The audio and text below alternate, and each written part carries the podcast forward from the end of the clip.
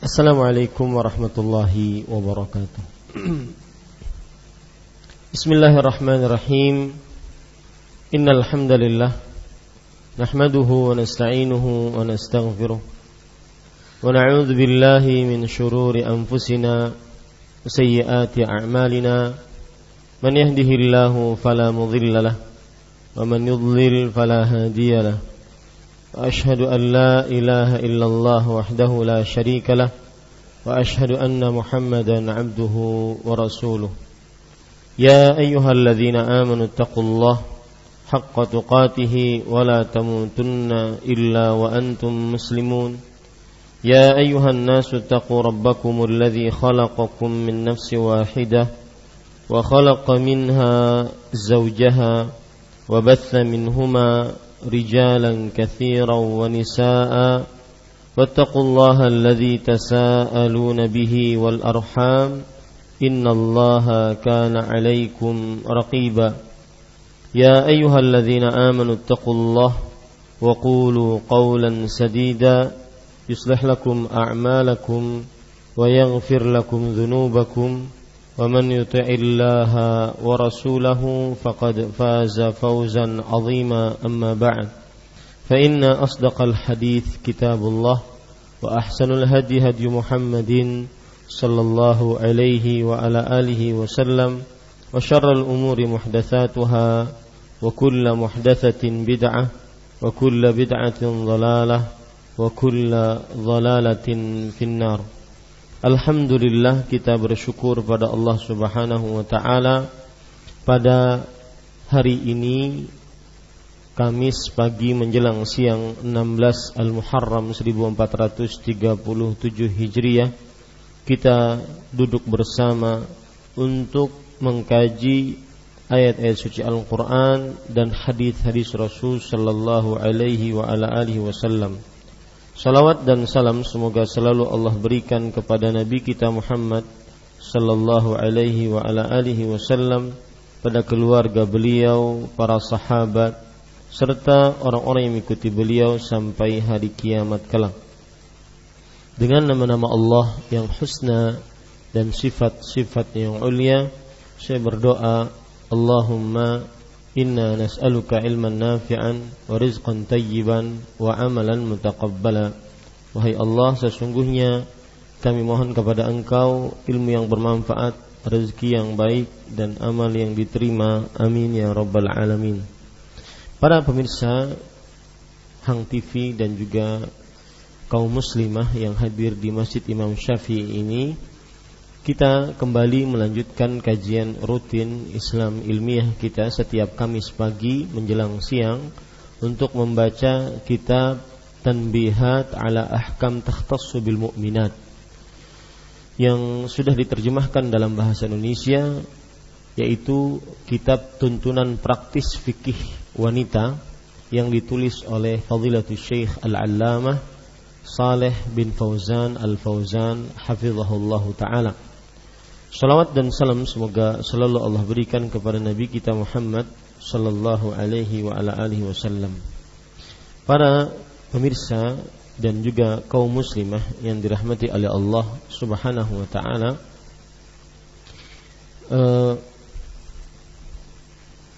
kitab yang kita pelajari pada kesempatan kali ini kita sudah sampai kepada babu ahkam takhtassu bil mu'minat fi salatihinna.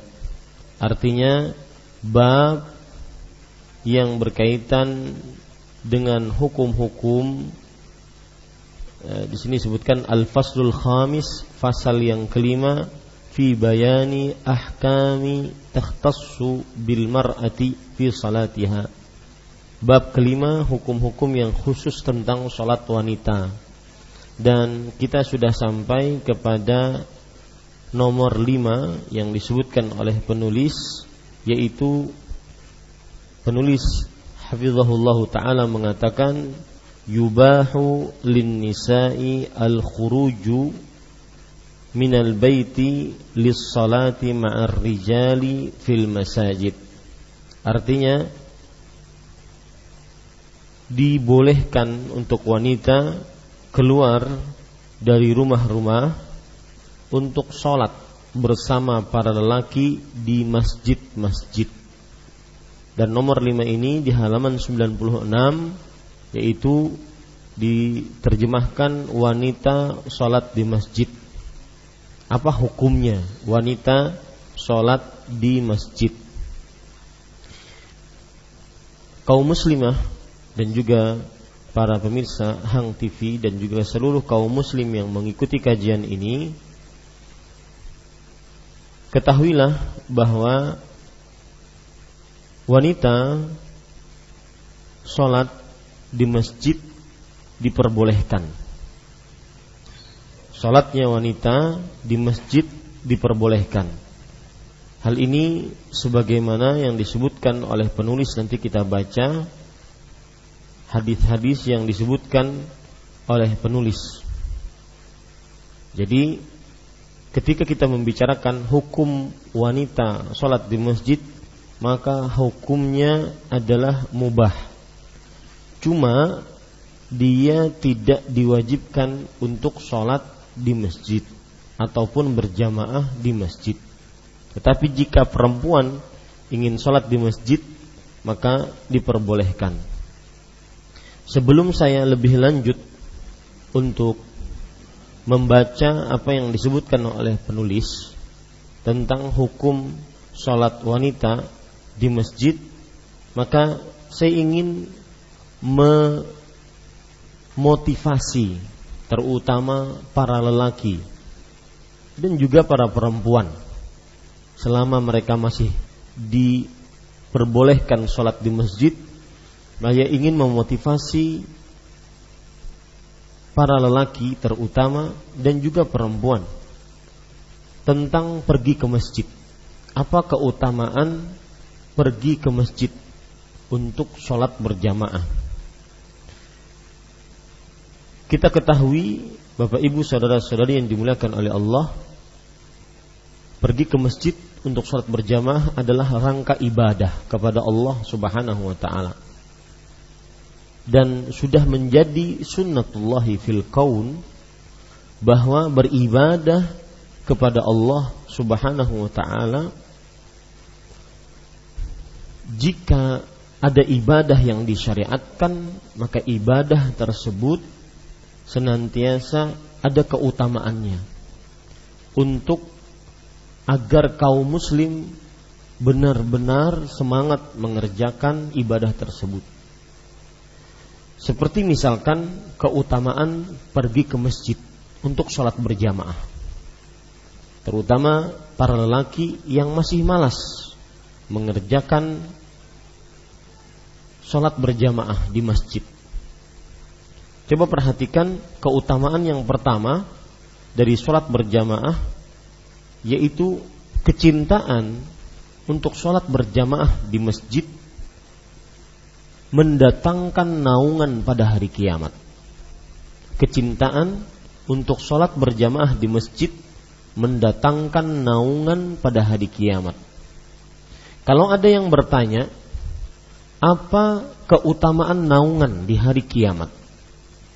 Maka kita jawab dalam hadis riwayat Muslim bahwa Rasulullah Sallallahu Alaihi Wasallam bersabda, "Tudna syams hatta yakunu bainahu wa bainaha qadra mil. Didekatkan matahari pada hari kiamat ketika manusia di padang mahsyar. Maka tidak ada jarak antara manusia dengan matahari pada saat itu kecuali hanya satu mil. Satu mil adalah ukuran dekat, bukan ukuran kilometer yang dimaksudkan Rasulullah Sallallahu Alaihi Wasallam tersebut adalah dekatnya, bukan jaraknya, bukan berapa kilometernya, tetapi dekatnya. Nah, pada saat matahari dekatkan, padahal Rasul Sallallahu Alaihi Wasallam bersabda, "Yujma'un nasu yaumal qiyamati hufatan uratan ghurlan buhman." Manusia akan dikumpulkan pada hari kiamat dalam keadaan tidak memakai alas kaki, tidak memakai sehelai benang pun sebagai pakaian, tidak berkhitan dan tidak membawa apa-apa. Ibu-ibu saudari-saudari muslimah yang dimuliakan oleh Allah Subhanahu wa taala, alangkah pada saat itu kita membutuhkan dan sangat membutuhkan naungan. Maka kecintaan mengerjakan sholat berjamaah di masjid mendatangkan naungan pada hari kiamat.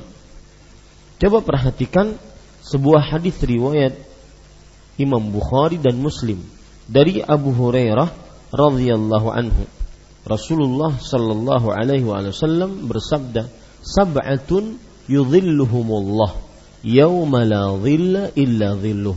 Tujuh golongan yang dinaungi oleh Allah pada hari yang tidak ada naungan kecuali naungan Allah Subhanahu wa taala. Salah satu dari tujuh tersebut adalah rajulun qalbuhu mu'allaqun bil masajid. Seseorang yang hatinya terpaut dengan masjid. Kata rajulun diartikan dalam bahasa Indonesia lelaki. Tetapi yang dimaksud di sini adalah semua jenis manusia baik lelaki ataupun perempuan. Karena seseorang di sini maksudnya adalah semua jenis manusia, lelaki ataupun perempuan, yang hatinya selalu terpaut dengan masjid untuk mengerjakan sholat berjamaah. Maka ini termasuk daripada uh, keutamaan sholat berjamaah di masjid, mendatangkan naungan pada hari kiamat. Lihat Imam An-Nawawi rahimahullahu taala mengomentari hadis ini. Beliau mengatakan, "Wa ma'nahu syadidul hubbi laha wal mulazamatu lil jama'ati fiha wa laysa ma'nahu dawamul qu'udi fil masjid." Artinya, dan maknanya adalah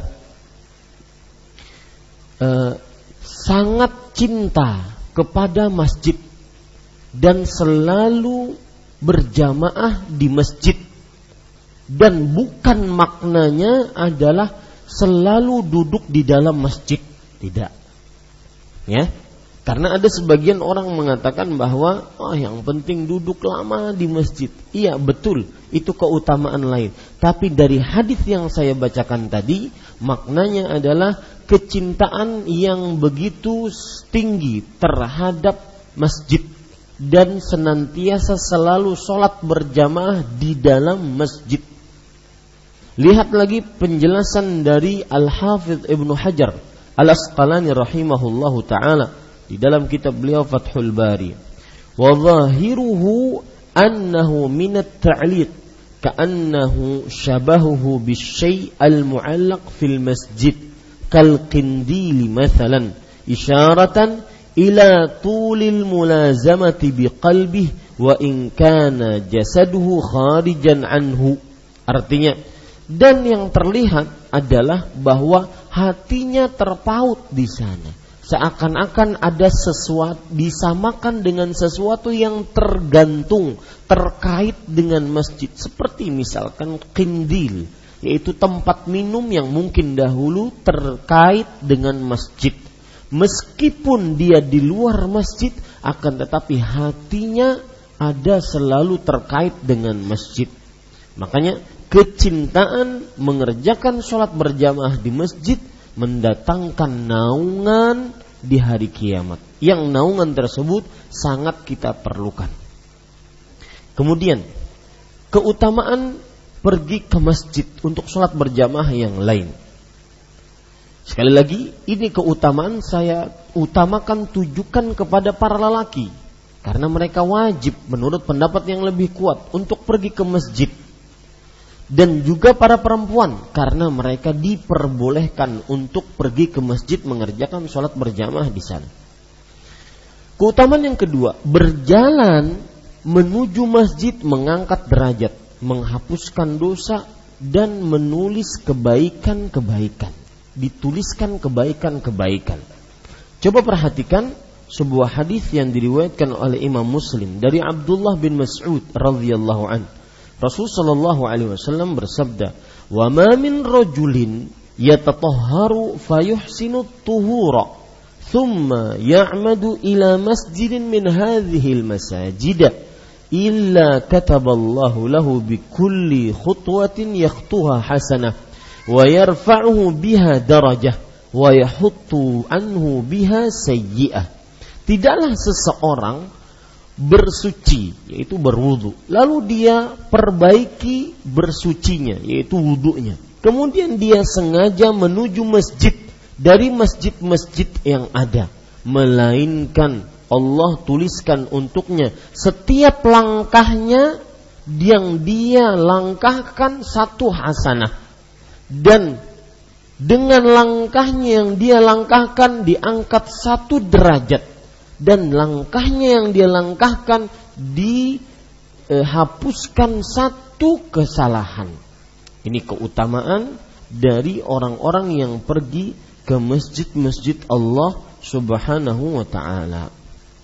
Lihat penjelasan yang menarik dari Imam Al-Qurtubi rahimahullahu taala sebagaimana yang disebutkan di dalam kitab Al-Mufhim lima ashkala alaihi lima ashkala min talkhis kitab Muslim.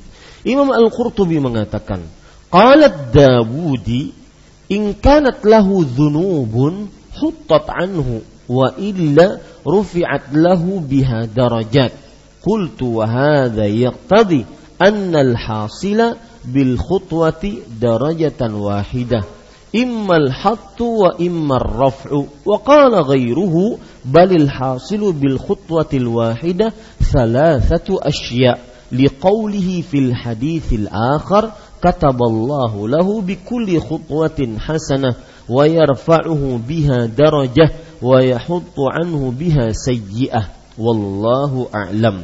Artinya Imam Al-Qurtubi mengatakan berkata Ad-Dawudi seorang ulama uh, jika dia mempunyai dosa-dosa maka dihapuskan dosanya jika dia tidak mempunyai dosa, maka diangkat derajatnya. Ini membicarakan keutamaan pergi ke masjid tadi. Lihat para ulama saking pentingnya keutamaan e, pergi ke masjid mereka bahkan sibuk membicarakan dan sibuk berselisih dengan ini. Ada pendapat yang mengatakan yang dimaksud langkah-langkah itu akan menghapuskan derajat, menulis kebaikan, kemudian eh apa mengangkat derajat menghapuskan dosa. Maksudnya adalah kalau dia punya dosa maka akan dihapuskan dosanya. Tapi kalau dia tidak punya dosa diangkat derajatnya. Itu maksudnya. Kata Ad-Dawudi. Ada lagi yang berpendapat bahwa tidak yang dimaksud dalam hadis tersebut adalah satu langkah kaki mendapatkan ketiga keutamaan sekali langkah dihapuskan dosa, langkah itu pula yang mengangkat derajat, langkah itu pula dituliskan pahala. Dan ini yang lebih azhar, lebih terlihat. Wallahu alam. Kemudian keutamaan pergi ke masjid untuk sholat berjamaah di masjid juga adalah Bapak Ibu saudara-saudari yang dimuliakan oleh Allah Subhanahu wa taala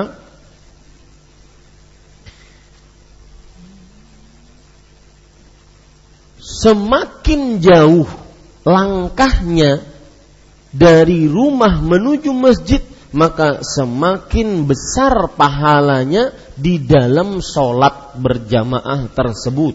Seperti yang disebutkan dalam hadis riwayat Imam Bukhari dan Muslim dari Abu Musa al Ashari radhiyallahu an Rasulullah sallallahu alaihi wasallam bersabda, Inna a'zaman nasi ajran fis salati ab'aduhum ilaiha mamshan. Sesungguhnya orang yang paling besar pahalanya di dalam sholat yang paling jauh dari mereka menuju masjid tersebut tatkala berjalan kaki. Tetapi ini bukan ini hadis ini bukan berarti kalau misalkan pergi ke masjid Imam Syafi'i dia rumahnya di sebelah uh, kelurahan karena ingin jauh, dia langsung muter ke beruntung dulu. Ya, jalan kaki ha pulang. Jalan kaki lagi. Ya, maka ini Bapak Ibu Saudara bukan seperti itu. Akan tetapi realnya kalau memang ada orang yang dia berjalan dari rumahnya menuju masjid kemudian jauh maka pada saat itu lebih besar pahalanya daripada orang yang rumahnya dekat dengan masjid. Walladhi yantadhiru salata hatta yusalliha ma'al imam a'zamu ajran min alladhi yusalliha thumma yanam.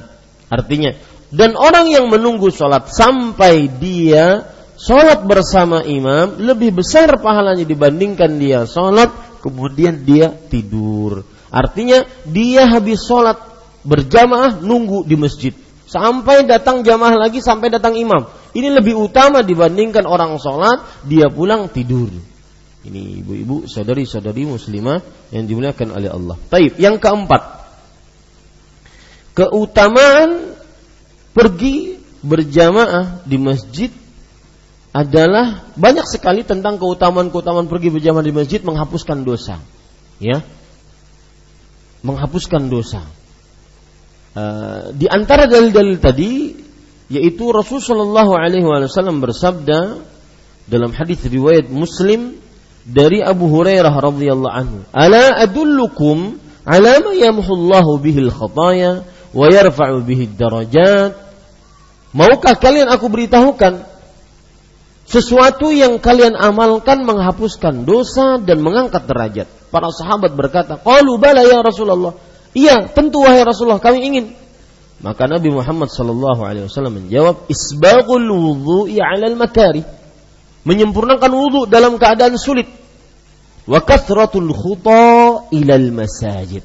Dan banyaknya jalan ke masjid sebagaimana sudah kita sebutkan tadi. Wantidharus salati ba'da salah menunggu salat setelah datang setelah mengerjakan salat fadzalikumur ribat fadzalikumur ribat maka hal itu termasuk daripada menjaga di medan pertempuran. Seperti menjaga di medan pertempuran. Ini sudah kita sebutkan. Keutamaan selanjutnya bagi orang yang suka pergi ke masjid untuk sholat berjamaah Allah Subhanahu wa taala menyediakan hidangan surga bagi orang yang pagi sholat berjamaah di masjid dan sore sholat berjamaah di masjid.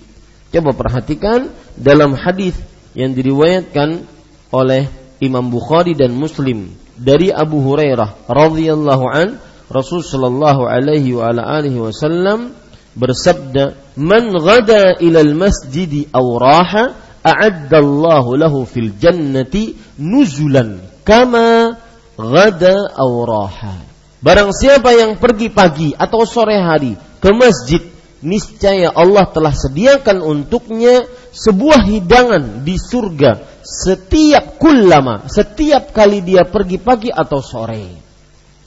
Pergi pagi, sholat subuh, sore mengerjakan sholat e, maghrib atau isya. Ini para ikhwan yang dirahmati oleh Allah Subhanahu wa taala.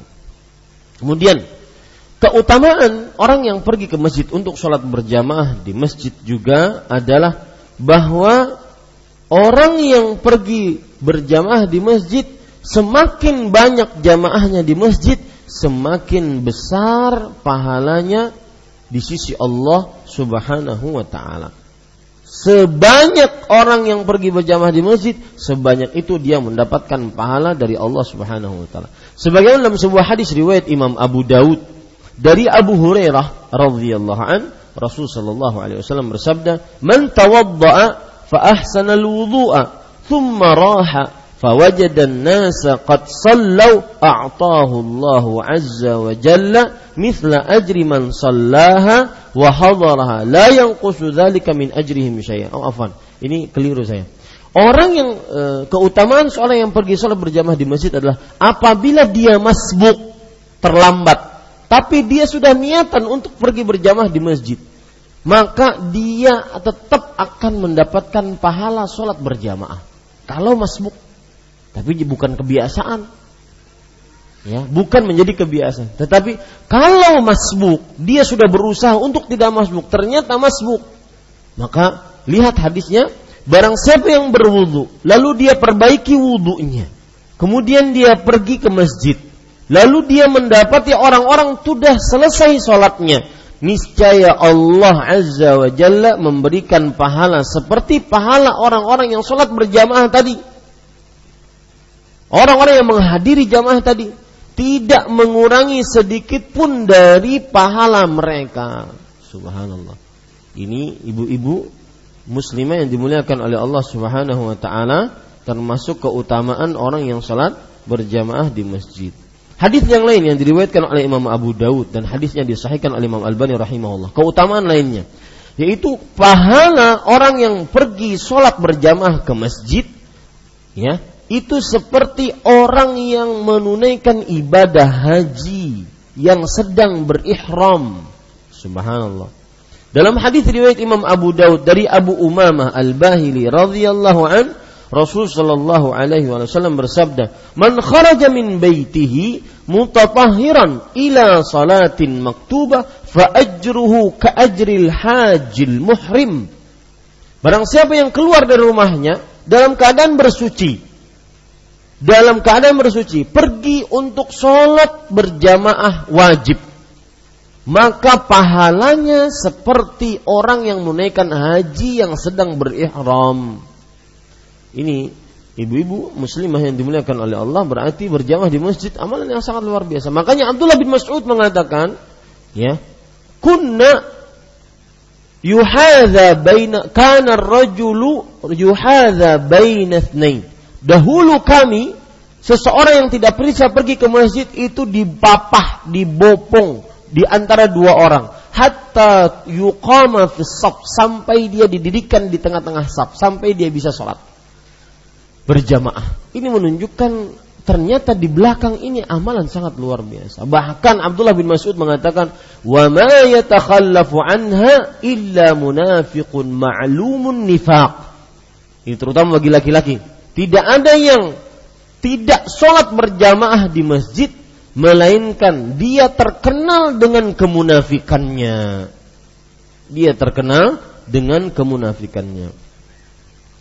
Uh, Ibu-ibu saudari-saudari muslimah yang terakhir dan bukan yang paling akhir karena masih banyak sekali atau kita sebutkan saja keutamaan orang yang pergi sholat berjamaah di masjid. Di antaranya yaitu mendapatkan jaminan Allah. Jaminan Allah maksudnya keselamatan. Keselamatan dirinya dunia dan akhirat. Sebelum saya sebutkan dalilnya, pernah kejadian di Arab Saudi waktu saya masih di sana uh, subuh di depan masjid tidak ada lampu sehingga terlihat gelap. Kawan saya beliau pergi ke masjid untuk sholat subuh dengan memakai mobil karena mungkin jauh tempatnya. Kemudian ada orang juga dari Sudan. Kita tahu orang Sudan berkulit putih tuha. Ya, untuk uh, para pemirsa Hang TV dan juga para pendengar radio Hang, putih tua itu istilah khusus Banjarmasin untuk orang yang berkulit hitam ataupun kelam. Maka agar terlihat lebih santun putih tua. Maka setelah selesai sholat berzikir kemudian pulang Mungkin karena ada satu dan lain hal, kawan saya ini naik mobil, langsung dia tancap gas. Dia tidak melihat orang Sudan di depan dia. Karena mungkin gelap. Sama-sama gelapnya. Dan ada pelajaran menarik saya punya kawan di masjid ini namanya Pak Dokter, Dokter Rudi.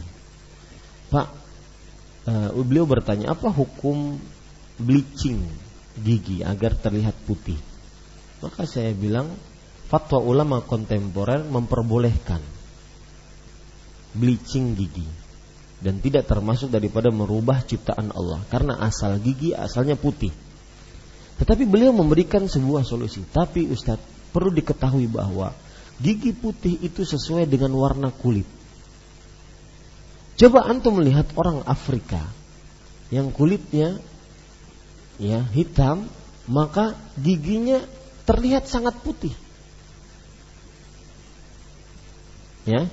Nah, ini ini pelajaran menarik bahwasanya kadang-kadang e, sesuatu itu dilihat dari dari mana kita melihatnya. Tapi kita kembali, akhirnya ketabrak, tertabrak kemudian terpelanting beberapa jarak. Kemudian setelah itu diperiksa. Dan itu sholat subuh ya. E, sang sudan bangun. Bangunlah. Kemudian merasa tidak ada apa-apa. Tapi saya takut nih. Kalau ada apa-apa ayo kita ke rumah sakit. Teman saya bertanggung jawab bawa ke rumah sakit diperiksa. Dari ujung rambut sampai ujung kaki. Ditabrak. Ditabrak asli ditabrak. Maka lihat itulah jaminan Allah subhanahu wa ta'ala terutama bagi orang-orang yang mengerjakan sholat berjamaah. Hadis yang menunjukkan akan hal ini, Nabi Muhammad Sallallahu Alaihi Wasallam bersabda dalam hadis riwayat Imam Abu Daud dari Abu Umamah Al Bahili radhiyallahu an. Rasulullah Sallallahu Alaihi Wasallam bersabda, "Thalathatun kulluhum dhaminun 'ala Allah." Tiga orang yang seluruhnya dijamin oleh Allah Subhanahu wa taala. Rajulun kharaja ghazian fi sabilillah fahuwa dhaminun 'ala Allah hatta yatawaffahu Allah. Seseorang yang pergi untuk mengerjakan eh, untuk berjihad di jalan Allah, maka dia dijamin Allah sampai dicabut nyawanya oleh Allah Subhanahu wa taala. Fayudkhiluhul jannah aw yarudduhu bima nala min ajrin wa ghanimah. Maka kalau dia mati di medan pertempuran, niscaya Allah jamin dia masuk surga. Atau dia dikembalikan dalam keadaan sehat wal afiat dengan mendapatkan pahala berjihad di jalan Allah dan juga harta rampasan perang. Ini yang pertama. Wa rajulun raha ilal masjidi fahuwa dhaminun Allah hatta yatawaffahu Allah fayudkhiluhul jannah aw yarudduhu bima nala min ajrin wa ghanimah. Seseorang yang pergi ke masjid, maka Allah menjamin atasnya. Ya. Lalu Allah Subhanahu wa taala akan masukkan dia ke dalam surga jika dia meninggal. Atau Allah Subhanahu wa taala akan mengembalikan dia ke rumah keluarganya dalam keadaan membawa pahala dan juga harta rampasan.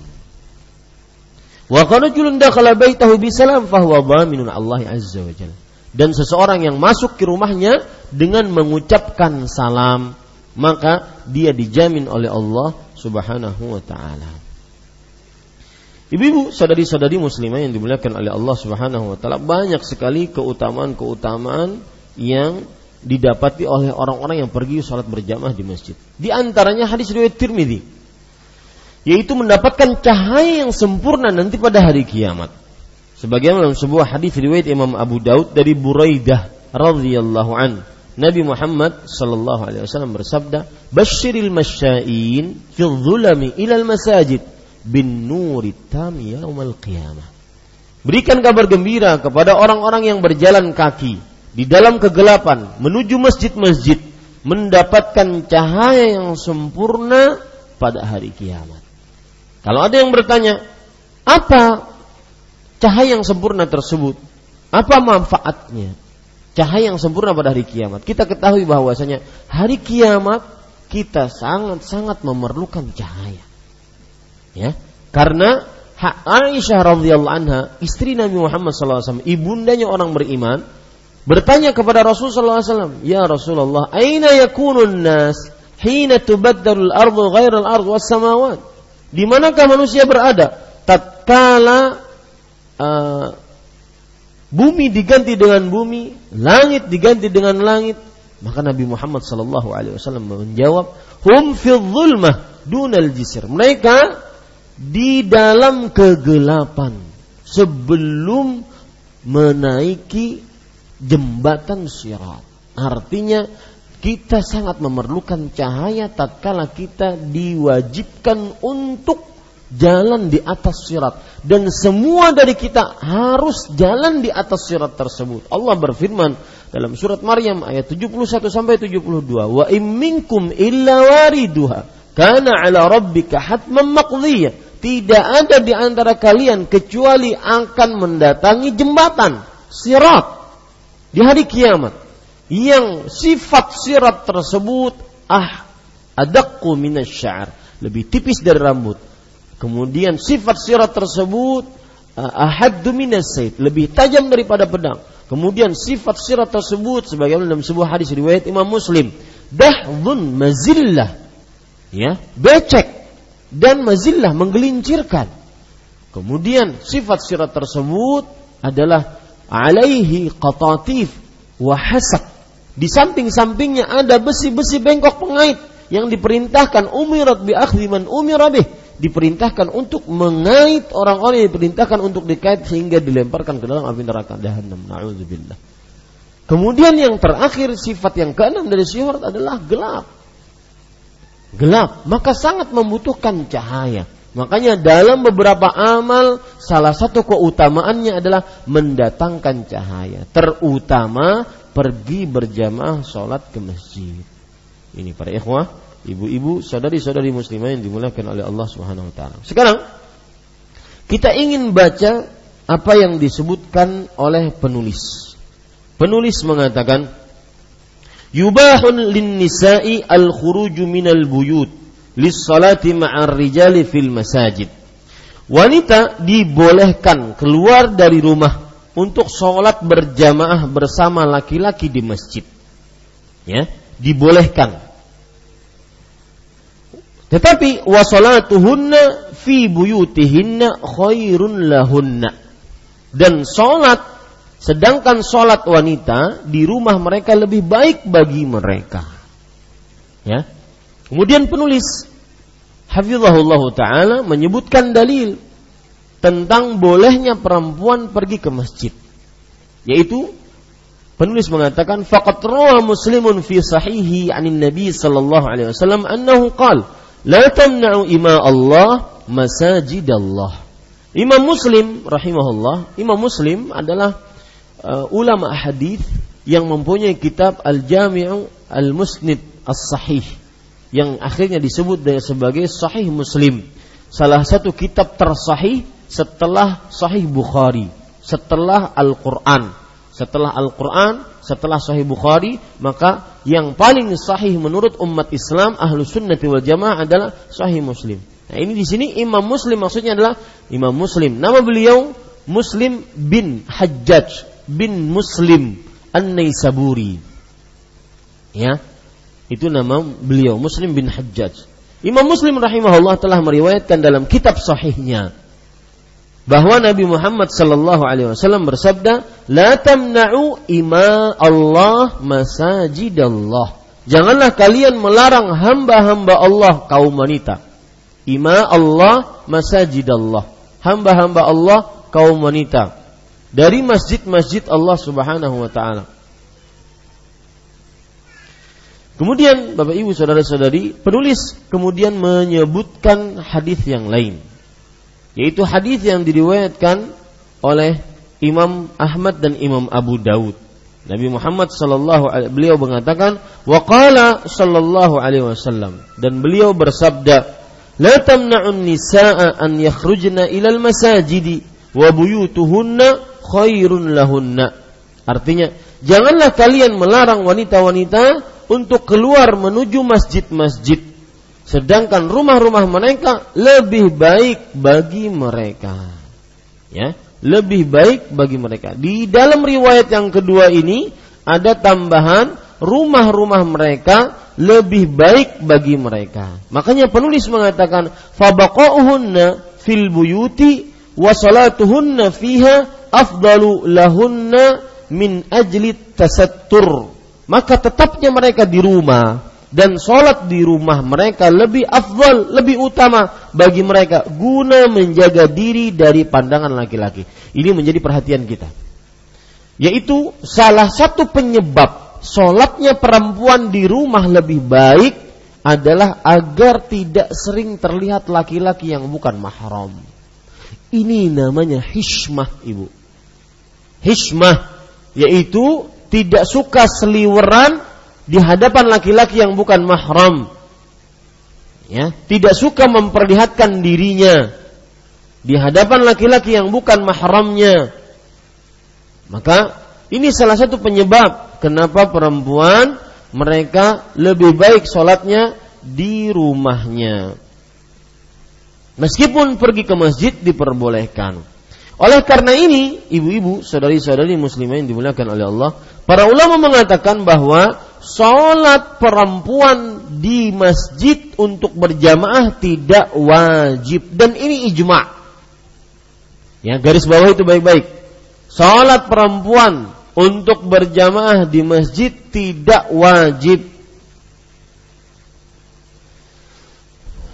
Lihat hadis yang eh, kita sebutkan tadi wa salatul mar'ati fi baitiha khairun min salatiha fil fi al masjid.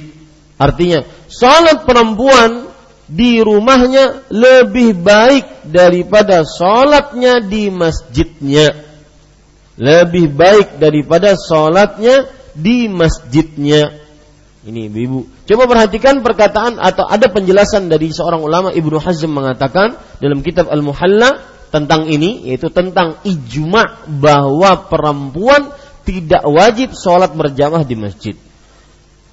Beliau mengatakan masalah wala yalzamun nisa fardhan hudhur as-salatil maktubah fi jamaah wa hadha fihi permasalahan. Tidak dilazimkan, diharuskan para wanita wajib untuk menghadiri sholat wajib secara berjamaah dan ini tidak ada perbedaan pendapat padanya. Ya, tidak ada perselisihan pendapat di antara para Sebentar ya Bu, ini ada gangguan. Tidak ada perselisihan pendapat eh, padanya. Ini ibu-ibu sadari-sadari muslimah yang dimuliakan oleh Allah Subhanahu wa taala. Kemudian perhatikan lagi Tetapi meskipun tidak wajib, kita tadi sudah sebutkan bahwa perempuan meskipun tidak wajib untuk pergi sholat berjamaah di masjid, tetapi dia boleh untuk berjamaah di masjid. Disebabkan beberapa sebab. Hadis yang kita baca yang disebutkan oleh penulis satu. Sebab yang kedua, para sahabiat, istri-istri Nabi, sahabat-sahabat wanita di zaman Rasulullah Sallallahu Alaihi Wasallam mereka e, mereka diperbolehkan untuk sholat berjamaah di masjid. Ya, sebagaimana dalam hadis yang lain, saya bacakan riwayat yang lain dari hadis riwayat Bukhari dan Muslim bahwasanya kunna kata Aisyah radhiyallahu anha kami yusallina ma'a Rasulillah sallallahu alaihi wasallam thumma yansarifna muta'allifatin bimurutihinna ma yufra ma yu'rafna minal qalas ini dalil lain yang menunjukkan bahwasanya bolehnya seorang perempuan sholat berjamaah di sholat berjamaah di masjid. Kami sholat bersama Rasulullah Shallallahu Alaihi Wasallam sholat subuh. Ini hadis riwayat Bukhari dan Muslim. Ada hadis yang lain yaitu hadis Rasul sallallahu alaihi wasallam yang berbunyi la tamna'u ima Allah masajid Allah wal yakhrujna tafilat janganlah kalian larang hamba-hamba perempuan Allah untuk pergi ke masjid-masjid Allah dan hendaklah perempuan pergi dalam keadaan tafilat tidak berdandan nah ini nanti kita akan bahas adab-adab untuk pergi ke masjid ya setelah ini insyaallah taala. Tidak uh, tafilat mak, maknanya adalah tidak memakai minyak wangi. Ya, sebagaimana disebutkan dalam hadis riwayat Imam Abu Dawud. Dan sekali lagi ibu-ibu, saudari-saudari muslimah yang dimuliakan oleh Allah, bahwasanya seorang perempuan ketika pergi ke masjid rumahnya lebih baik dibandingkan masjidnya. Rumahnya lebih baik dibandingkan masjidnya. Coba ada penjelasan menarik dari Imam Nawawi. Saya bacakan perkataan beliau dari kitab Al-Majmu' Syarah Muhadzab. Qala ashabuna la taqulu al-jama'atu fi haqqi nisa fardhu 'ain wala fardhu kifayah walakinnaha mustahabbatun lahunna thumma fihi wajhan ahaduhuma yustahabbu lahunna istihbaban kastihbabir rijal وأصحهما asahuhuma wa bihi qata'a Syekh Abu Hamid wa ghairuhu. La tata'akkadu fi haqqihinna kata'akkudiha fi haqqi rijal fala yakrahu lahunna tarkuha. Wa in kariha lirrijal ma'a artinya eh, uh, mazhab kami yaitu mazhab Syafi'i berkata salat berjamaah pada perempuan tidak wajib tidak juga fardu kifayah. Akan tetapi dia dianjurkan untuk para perempuan. Ya, dianjurkan untuk para perempuan. Kemudian di dalam anjuran ini terdapat dua sisi permasalahan. Ada yang mengatakan bahwasanya dianjurkan untuk para perempuan pergi sholat berjamaah di masjid sebagaimana dianjurkannya para lelaki. Ada yang mengatakan dan ini yang paling kuat yaitu bahwa dianjurkan untuk para perempuan sebagaimana dianjurkan para lelaki akan tetapi jika ditinggalkan tidak ber, tidak makruh. Ya bagi para perempuan. Jika dia tidak pergi ke masjid maka tidak makruh. Maka ini pegang ibu-ibu. Pegang bahwa ketika anda mungkin tidak pergi ke masjid karena satu dan lain hal ya maka anda tidak berdosa bahkan tidak makruh. Meskipun diperbolehkan dan dianjurkan perempuan juga pergi ke masjid. Tidak seperti laki-laki. Kalau seandainya dia meninggalkan sholat di masjid, maka bagi yang berpendapat wajib, maka dia berarti berdosa. Tetapi bagi yang berpendapat hanya di sunnah muakkadahkan, maka dia berarti meninggalkan sesuatu yang sangat-sangat eh, dianjurkan, yaitu pergi ke masjid. Dan ini hukumnya makruh. Ini ibu-ibu, saudari-saudari yang dimuliakan oleh Allah Subhanahu wa taala. Ada pembicaraan, permasalahan yang disebutkan oleh para ulama. Kalau sholat perempuan berjamaah, ada sholat perempuan di rumah, mana besar pahalanya? Ya, mana besar pahalanya? Maka perhatikan baik-baik Bapak Ibu saudara-saudari yang dimuliakan oleh Allah Subhanahu wa taala. Ada perkataan-perkataan para ulama di sini saya bacakan. Sehingga dengan begitu nanti kita ambil beberapa kesimpulan, ya. Beberapa kesimpulan. Perkataan yang pertama dari Ibnu Hazm, ini ulama besar, ya, eh, Ibnu Hazm.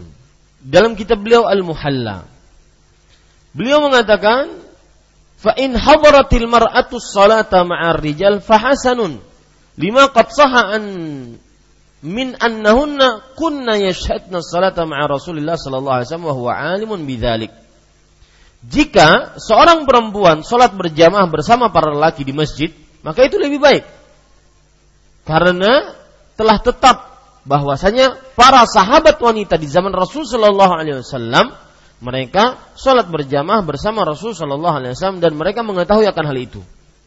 Kemudian perkataan beliau yang lain, Bal salatul mar'ah bin nisa dakhilun tahta qawlihi sallallahu alaihi wasallam inna salatal jama'ati tafdulu min salat salatal fadhi bi sab'in wa ishrina darajah.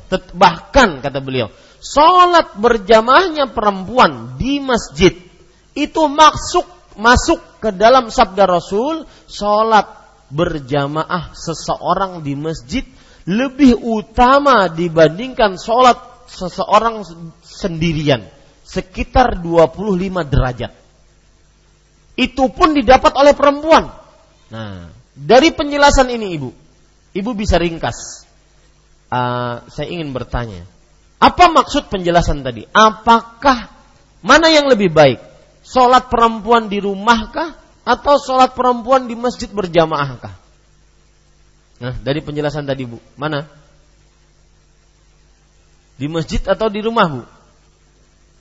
Berdasarkan penjelasan tadi, Ibnu Hazm menjelaskan bahwasanya orang yang sholat berjamaah di masjid, perempuan yang sholat berjamaah di masjid masuk ke dalam hadis Rasul Sallallahu Alaihi Wasallam yaitu bahwa sholatul mar'i fi uh, apa? Sholat inna sholatal jamaah tafdulu min sholatil fadhi bi 27 darajah. Sholat berjamaah mempunyai keutamaan 27 derajat dibandingkan sholat sendirian.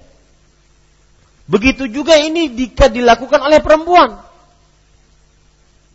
Ya, berarti perempuan yang sholat berjamaah di masjid mendapatkan 27 derajat. Dan perempuan yang sholat di rumah sendirian, maka dia mendapatkan satu derajat. Berarti lebih baik mana bu? Di masjid. Secara jumlah rakaat. Nah itu dia. Secara jumlah rakaat. Akan tetapi kalau secara keadaan maka lebih baik untuk perempuan di rumahnya. Nabi Muhammad Wasallam bersabda tadi dalam hadis riwayat Imam Ahmad, wa buyutuhunna khairul lahunna. Rumah-rumah mereka lebih baik bagi mereka. Rumah-rumah para perempuan lebih baik bagi para perempuan untuk sholat berjamaah di perempuan tersebut. Ini ibu-ibu sadari-sadari muslimah yang dimuliakan oleh Allah Subhanahu wa taala. Kalau begitu kita ringkas Ustaz, biar tidak bingung. Maka kita katakan sholat perempuan berjamaah di masjid lebih baik daripada sholatnya sendirian di masjid.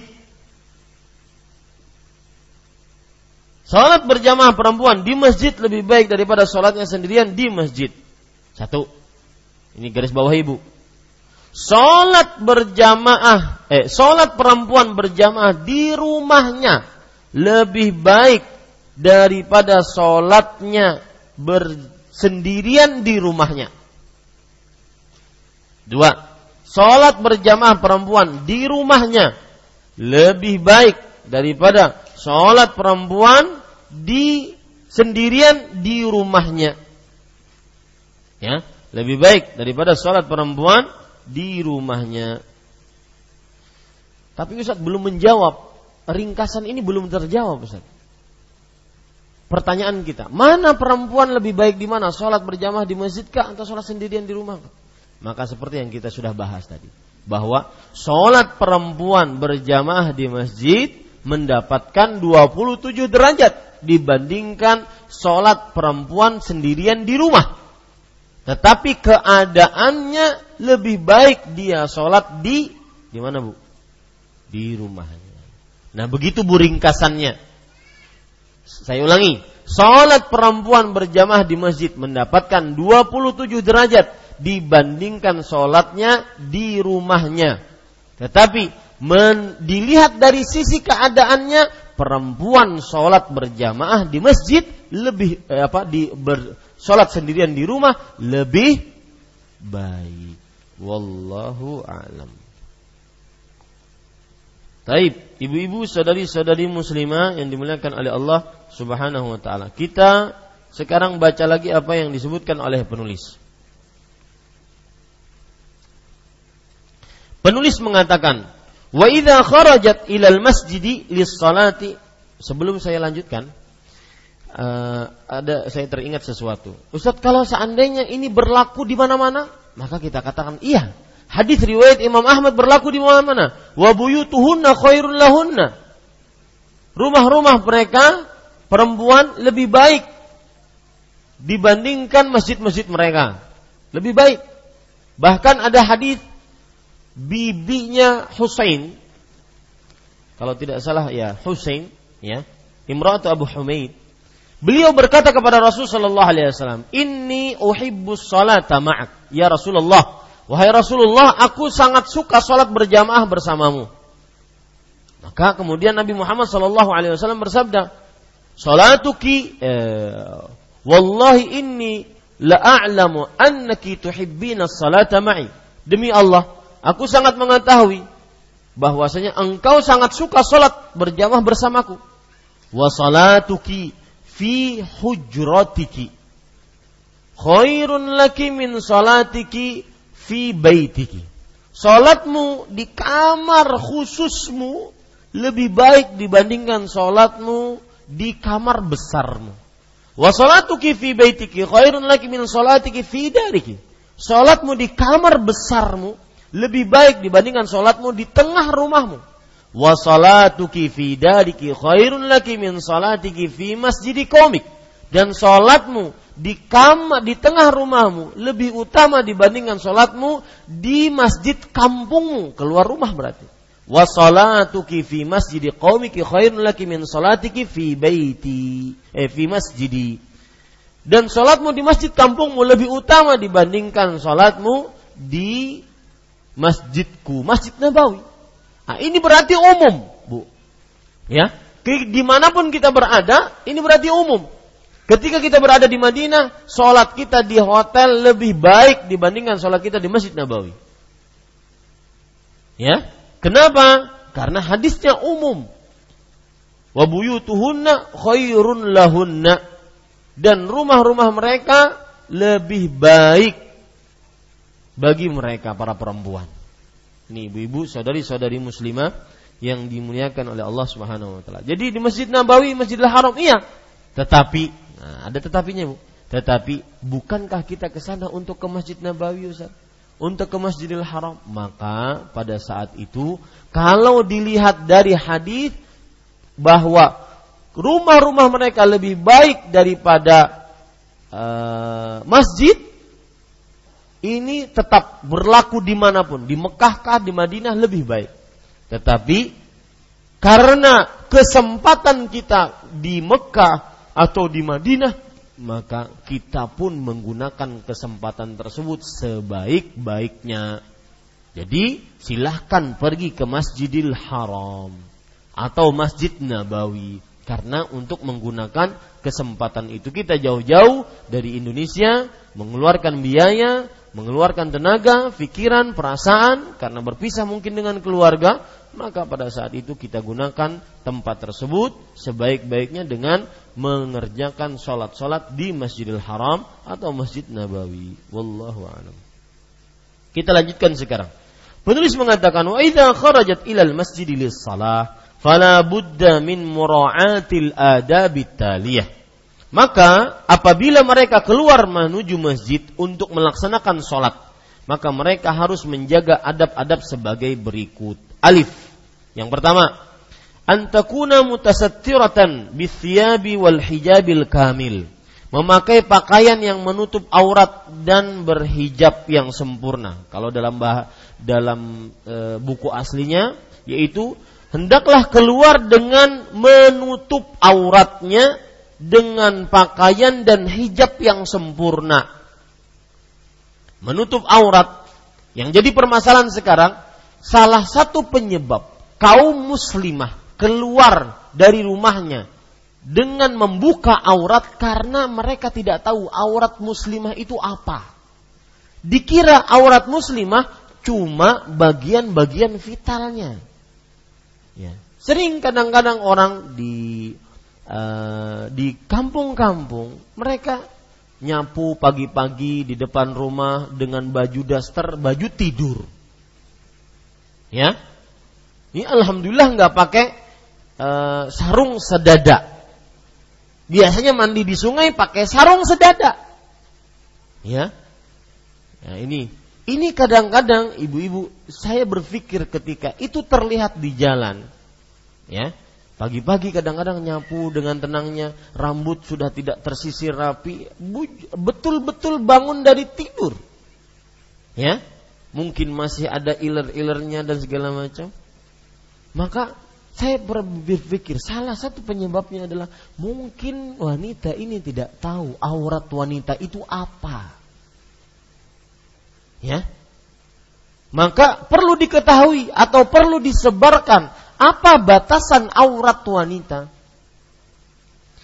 Bapak Ibu saudara, uh, Bapak Ibu saudara-saudari yang dimuliakan oleh Allah Subhanahu wa taala. Maka Nabi Muhammad sallallahu alaihi wasallam bersabda dalam hadis riwayat Imam Tirmizi, "Al-mar'atu 'aurah idza kharajat istashrafaha syaitan." Wanita itu seluruh tubuhnya aurat. Ya, aurat.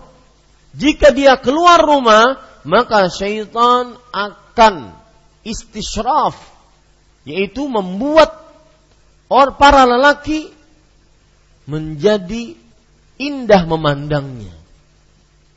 Ya, memuliakan perempuan tersebut sehingga terlihat indah dipandang oleh para lelaki. Maka berdasarkan hadis ini, perempuan seluruh tubuhnya adalah aurat kecuali yang dikecualikan sebagaimana disebutkan dalam dalam surat An-Nur ayat 31 wala yubdina zinatahunna illa ma dhahara minha. Janganlah kalian wahai para perempuan memperlihatkan perhiasan kalian kecuali yang biasa terlihat. Yang biasa terlihat pendapat yang paling kuat adalah wajah dan kedua telapak tangan. Berarti seluruhnya aurat. Itu batasannya. Rambut aurat, ya kemudian leher, aurat, telinga, aurat, kemudian e, lengan, kemudian di sini otot itu aurat, betis, paha, aurat. Ini eh, diberitahukan, Ustaz masa nggak tahu? Iya, sebagian kaum muslim tidak tahu bahwasanya itu aurat, terutama muslimah. Maka yang dimaksudkan ketika penulis mengatakan yaitu hendaklah perempuan menutup eh, keluar dalam keadaan menutup dengan kain atau pakaian dan hijab yang sempurna. Hijab yang sempurna, kata hijab, ibu-ibu saudari-saudari muslimah adalah kata yang menunjukkan tertutupnya tertahannya pandangan laki-laki dari wanita yang bukan mahram. Itu hijab.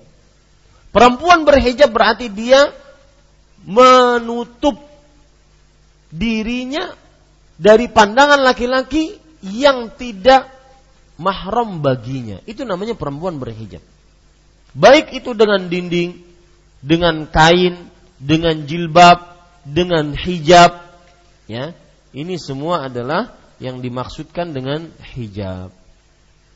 Kemudian penulis mengatakan, Qalat Aisyah radhiyallahu anha, kana an-nisa'u yusallina ma'a Rasulillah sallallahu alaihi wasallam, thumma yansarifna muta'allifa mutalaffi'at bimurutihinna ma yu'rafna minal ghalas.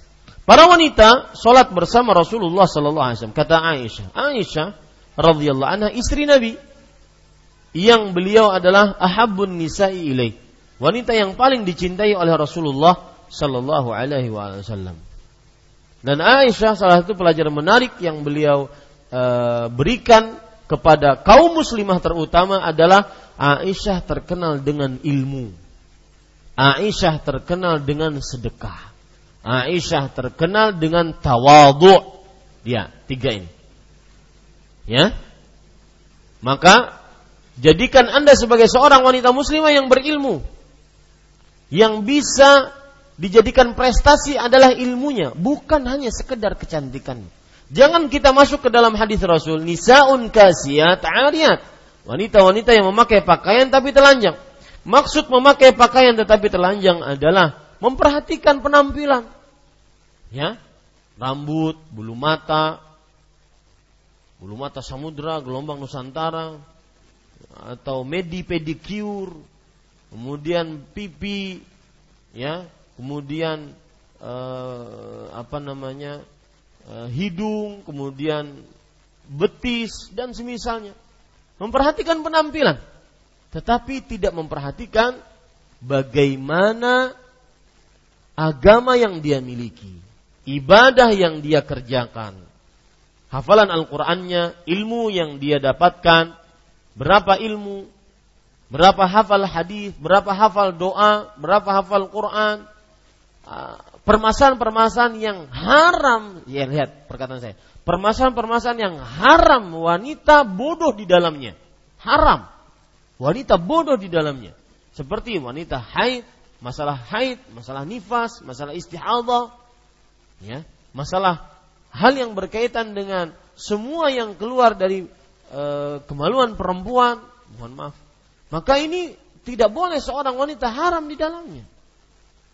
Ya, masalah hak e, suami, kewajiban istri, maka ini bod, tidak boleh seorang wanita muslimah bodoh di dalamnya. Dia berdosa bodoh di dalamnya.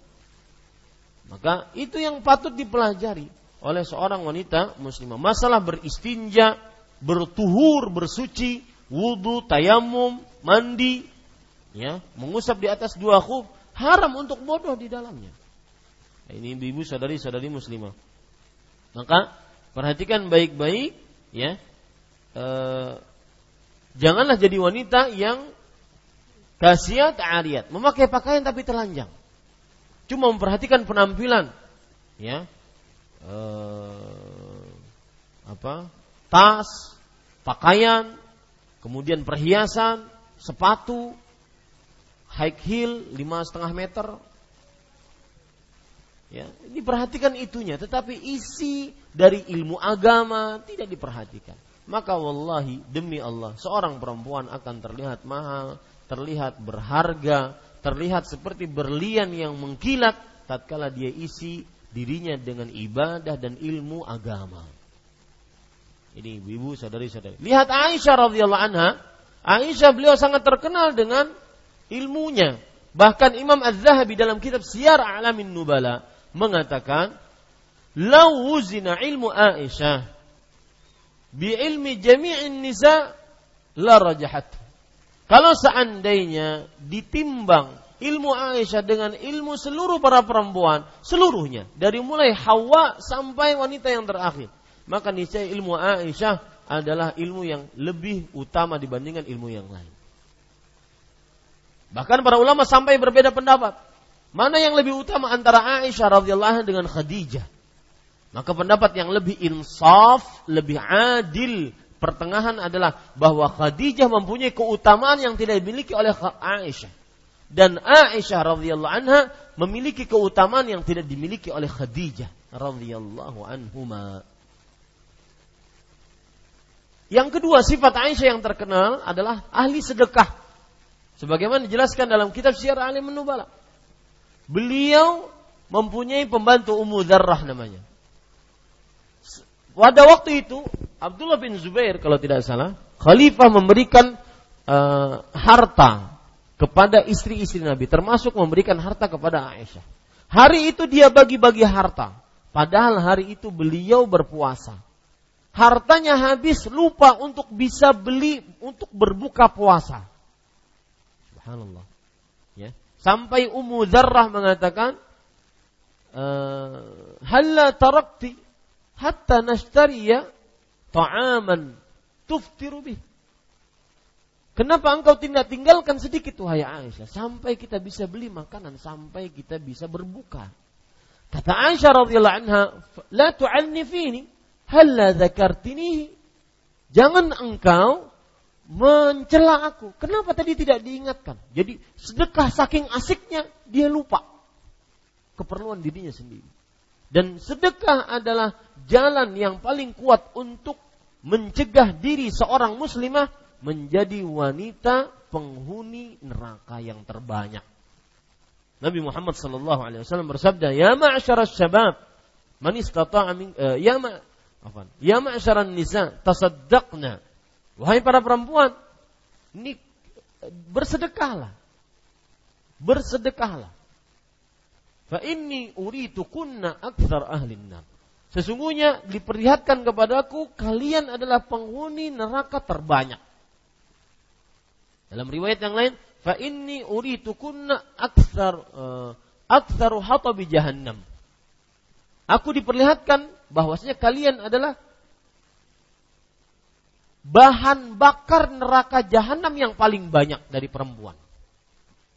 Nah, ini maka bersedekah, terkenal dengan sedekahnya, Ter, punya prestasi di sisi sedekahnya, tidak bakhil. Yang ketiga yaitu tawadhu. Aisyah terkenal tawadhu'nya dari mana? Tatkala beliau dituduh dan diberitakan beliau e, berzina dengan Sofwan bin Mu'attal As-Sulami radhiyallahu anhu, maka beliau pun disuruh pulang oleh Rasulullah SAW ke rumah orang tuanya, ke rumah Abu Bakar As-Siddiq. Maka lalu turun dari tujuh petala langit ayat yang diwahyukan langsung oleh Allah akan terbebasnya Aisyah dari segala macam tuduhan. Ya, dari segala macam tuduhan. Insya Allah saya janji pesan pekan depan saya akan bacakan sebuah sajak atau syair-syair tentang Eh, memuji Aisyah radhiyallahu anha. Di sana terdapat uh, riwayat-riwayat indah tentang pujian terhadap Aisyah dan pantas kita untuk memuji Aisyah radhiyallahu anha, ibu kita. Uh, Rasul sallallahu alaihi wasallam mencintainya, maka kita pun harus mencintainya. Maka insya Allah mengingatkan saya kepada ibu-ibu salah seorang dari ibu-ibu mengingatkan saya pekan depan saya akan bacakan pujian-pujian dalam sebuah bentuk syair dari Aisyah uh, untuk Aisyah radhiyallahu anha. Lalu datanglah dari petala langit, tujuh petala langit, wahyu dari Allah Subhanahu wa taala yang menyatakan bebasnya Aisyah dari tuduhan. Tetapi dengan begitu Aisyah tidak takabur. Beliau mengatakan uh, bukan kedudukanku mendapatkan langsung pembebasan dari Allah Subhanahu wa taala, bukan aku orangnya. Subhanallah. Ini ketawaduan dari Aisyah radhiyallahu anha. Aisyah radhiyallahu anha berkata, para wanita sholat bersama Rasul Shallallahu alaihi wasallam. Kemudian mereka pulang sambil menutup kepala dan tubuh dengan kain panjang mereka. Mereka tidak dapat dikenali karena kegelapan, karena adanya gelap. Lihat hadis ini, para wanita sholat bersama Rasulullah SAW. Ini menunjukkan bahwasanya para wanita di zaman Rasulullah SAW mereka pun sholat berjamaah di masjid, bahkan subuh.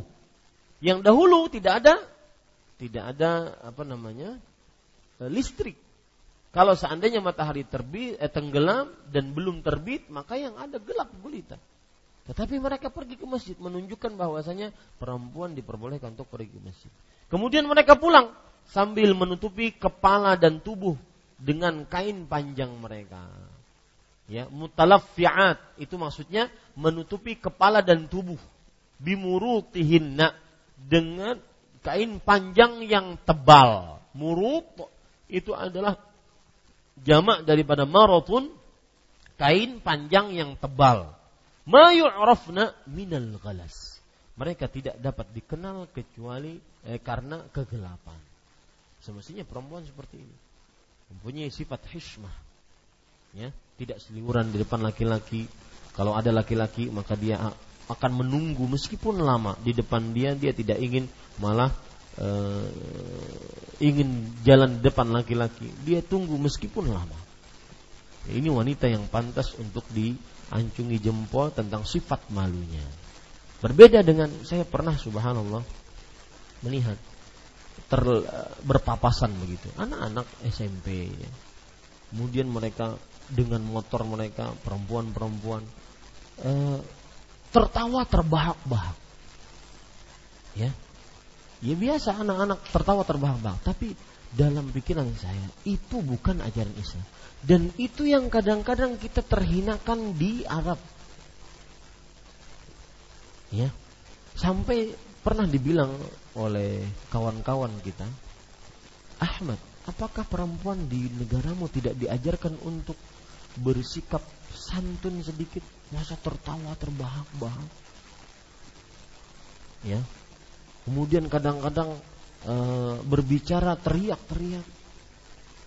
Maka ini para ikhwah, para akhwat muslimah menjadi pelajaran bagi kita. Menjadilah wanita yang hikmah, wanita yang santun, tidak teriak-teriak, tidak tertawa terbahak-bahak.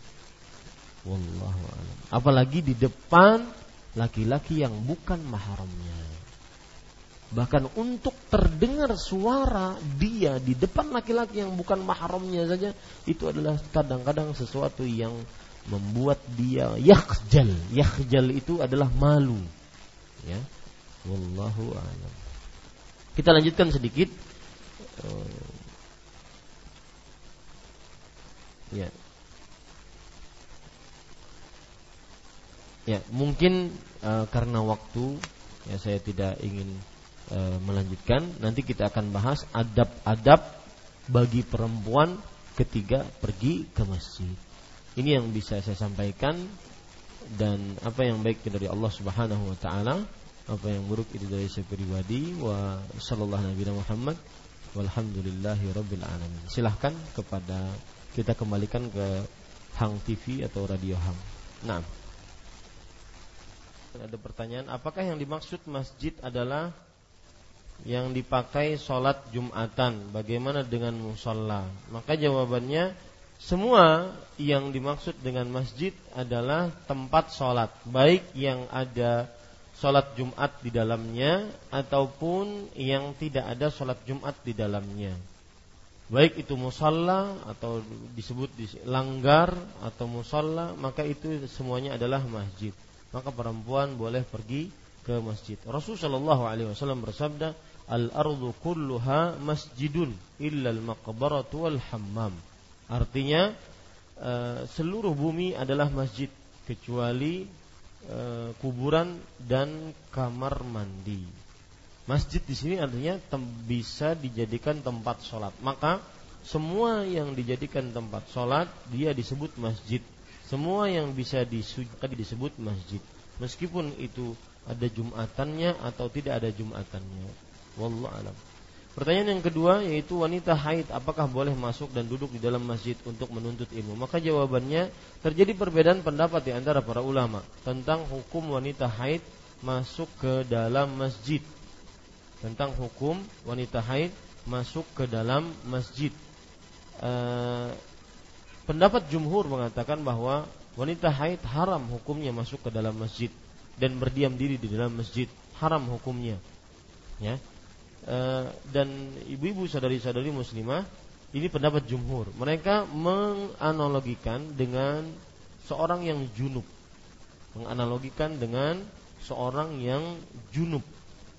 Allah Subhanahu wa taala berfirman, "Ya ayyuhalladzina amanu la taqrabus salata wa antum sukara hatta ta'lamu ma taqulun wala junuban illa 'abiri sabilin hatta taghtasilu." Wahai orang yang beriman, janganlah kalian mendekati masjid jika kalian dalam keadaan e, mabuk dan juga tidak boleh dalam keadaan junub dan kecuali ingin melewati masjid.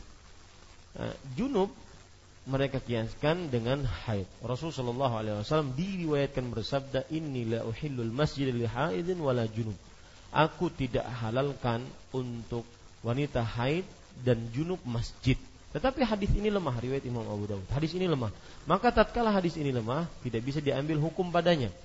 Dan penganalogian antara wanita haid dengan wanita junub ini adalah analogi yang ma'al fariq. Kenapa e, yang yang kosong? Kenapa? Wanita haid tidak bisa hilang hadasnya kecuali setelah dia suci baru dia bisa mandi. Sedangkan wanita junub dia bisa menghilangkan junubnya ketika dia mandi. Dia bisa menghilangkan junubnya ketika dia mandi. Maka e, wallahu alam pendapat yang kedua yang lebih kuat yaitu bahwa wanita haid diperbolehkan untuk berdiam di masjid ya terutama jika diperlukan. Dengan syarat dia harus menjaga darah haidnya agar tidak tercecer di masjid. Wallahu alam. Nah, saya kembalikan. Ya, bismillah, alhamdulillah, wassalatu wassalamu ala rasulillah Jazakillahu khairan kepada Ibu R di Batam Dan jawabannya adalah bahwa apabila seorang perempuan salat di rumahnya maka sebagaimana sabda Rasul sallallahu alaihi wasallam wa buyutuhunna khairun lahunna dan rumah-rumah mereka lebih baik bagi mereka dibandingkan masjid-masjid. Nah, ibu-ibu, sadari-sadari muslimah, bagaimana dengan pahala yang 27 derajat? Apakah dia dapat? Maka tidak, karena itu didapat bagi orang yang sholat berjamaah di masjid. Tetapi perempuan sholatnya berjamaah di masjid di rumah eh, perempuan sholatnya di rumah lebih baik daripada sholatnya di masjid. Meskipun yang sholat di masjid mendapatkan 27 derajat. Saya ulangi perempuan yang sholat berja, ber, sholat di rumah lebih baik daripada sholatnya berja, berjamaah di masjid. Meskipun orang yang berjamaah di masjid mendapatkan 27 derajat. Begitu. Wallahu alam. Nah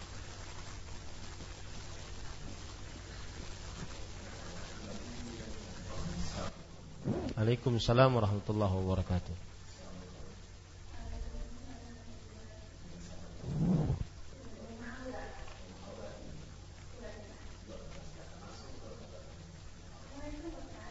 Waalaikumsalam warahmatullahi wabarakatuh.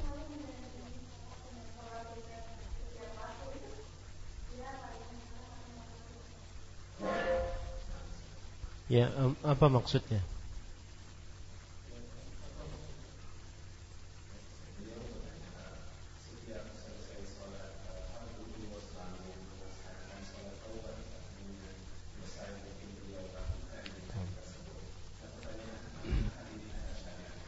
Ya, bismillah alhamdulillah wassalatu wassalamu Rasulillah. Jazakillah khair kepada Ummu Aura di Jawa Tengah. Maka salat taubat ada hadis yang menunjukkan ke sana. Hadis dari Abu Bakar radhiyallahu anhu. Bahwa Rasulullah sallallahu alaihi wasallam bersabda, "Idza adnabal abdu" Jika seorang hamba melakukan dosa, fa tatahhara, thumma tatahhara, kemudian dia berwudu, fayuhsinut tuhur, kemudian dia perbaiki wudunya thumma yusalli raka'atain. Kemudian dia salat dua rakaat. Thumma yastaghfirillah. Ghafarallahu lahu ma taqaddama min. Kemudian dia beristighfar kepada Allah Subhanahu wa taala maka diampuni dosanya yang telah lalu. Nah, ibu-ibu, saudari-saudari muslimah yang dimuliakan oleh Allah, ini akhirnya disebut oleh para ulama dengan salatut taubah. Salat taubat ini bisa dikerjakan apabila seseorang mengakukan dosa, kemudian dia ingin bertobat kepada Allah Subhanahu wa taala. Tidak ada tata cara khusus dari salat taubat, seperti salat sunnah biasa. Ambil air wudhu, sempurnakan wudhunya, kemudian salat dua rakaat. Kemudian dia beristighfar, bertobat atas dosa yang dia kerjakan. Tetapi ketika Ummu Aura tadi bertanya bahwa setiap sholat dia sholat taubat dahulu, maka e, ditakutkan ini terlalu berlebihan ya ditakutkan ini terlalu berlebihan. Maka taubat hanya dilakukan tatkala seseorang ingin bertobat dari dosa yang dia lakukan. Wallahu alam. Silahkan ibu-ibu yang hadir di sini ada yang ingin langsung bertanya? Bismillah. Ya. Barakallahu fiik Fik. Bar. Uh, ya ini uh, yang ingin saya tanyakan tentang ya uh, pertemuan dua pekan yang lalu Ustaz ya. tentang bab yang merapatkan badan pada ketika sujud dan ruku atau merapatkan tubuhnya gitu Ustaz ya. Uh, padahal kan uh, sholat antara uh, laki-laki dan perempuan itu kan tidak ada perbedaan gitu. Nah di sini kan ya dijelaskan bahwa boleh gitu ya merapatkan uh, tubuhnya. Berarti kan nggak apa itu nggak uh, sama ya dengan laki-laki karena uh, mungkin di sini dijelaskan bahwa untuk menutupi auratnya. Ya. Uh, yang ingin saya tanyakan uh, apakah bisa dijadikan dalil gitu Ustaz? Mungkin uh, dari penjelasan Imam An-Nawawi yang mengatakan bahwa Imam Syafi'i itu kan uh, tidak ada perbedaan antara laki-laki dan wanita dalam sholat kecuali wanita yang dianjur, dianjurkan untuk merapatkan sebagian anggota badannya dengan sebagian lainnya. Nah, bagaimana Ustaz? Mohon penjelasannya. Ya. Bismillah, Alhamdulillah, wassalamu Rasulillah. Jazakillah khair atas pertanyaannya. Maka eh, sebelumnya mungkin para pemirsa Hang TV Para pendengar Radio Hang dan seluruh kaum muslim mengikuti kajian ini Bahwa kajian ini kajian rutin Tentang fik, tuntunan praktis fikih wanita. Dan dua pekan yang lalu kita membicarakan tentang hukum perempuan Sholat, keadaan sholatnya Nah, disebutkan dalam buku ini tuntunan fikih praktis, tuntunan praktis fikih wanita bahwa uh, Syekh Saleh bin Fauzan Al Fauzan hafizahullah taala beliau menyebutkan dianjurkan perempuan untuk merapatkan sholatnya, tatka merapatkan badannya tatkala sholat. Seperti misalkan ketika dia bertakbir dia begini sehingga tidak terlihat buah dadanya. Ketika dia sujud dia merapatkan antara paha dengan perutnya sehingga tidak terlihat e, kemaluannya. Kemudian ketika duduk di antara dua sujud duduk tasyahud juga berbeda. Maka e, ibu yang tadi bertanya apakah bisa dijadikan dalil maka ibu-ibu saudari muslimah ingat manhaj salaf yang bisa dijadikan dalil Al-Quran dan Sunnah. Ya, adapun yang dijelaskan, yang disebutkan kita sebutkan pada pertemuan sebelumnya itu hanya sebatas perkataan para ulama. Dan perkataan para ulama jika ada dalil kita terima. Jika tidak ada dalil maka hanya sebatas keutamaan yang tidak ada dalilnya berarti tetap kembali kepada permasalahan awal bahwa tidak ada perbedaan antara sholat lelaki dengan sholat perempuan dalam keadaan bentuk tubuhnya. Dalam keadaan berdiri, i'tidal, ruku, sujud, duduk di antara dua sujud, dan duduk tasyahud. Tidak ada perbedaan. Karena tidak ada dalil yang membedakannya. Jika ada dalil, maka niscaya akan disebutkan dalam hadis-hadis yang sahih. Adapun perkataan-perkataan bahkan dari ulama salaf ya me, e, merapatkan badan maka itu adalah perkataan para ulama. Dan apabila ada perkataan ulama anjurankah atau larangankah harus dibarengi dengan dalil. Jika tidak ada dalil maka kembali kepada hukum asalnya. Wallahu alam. Nah silahkan saya kembalikan kepada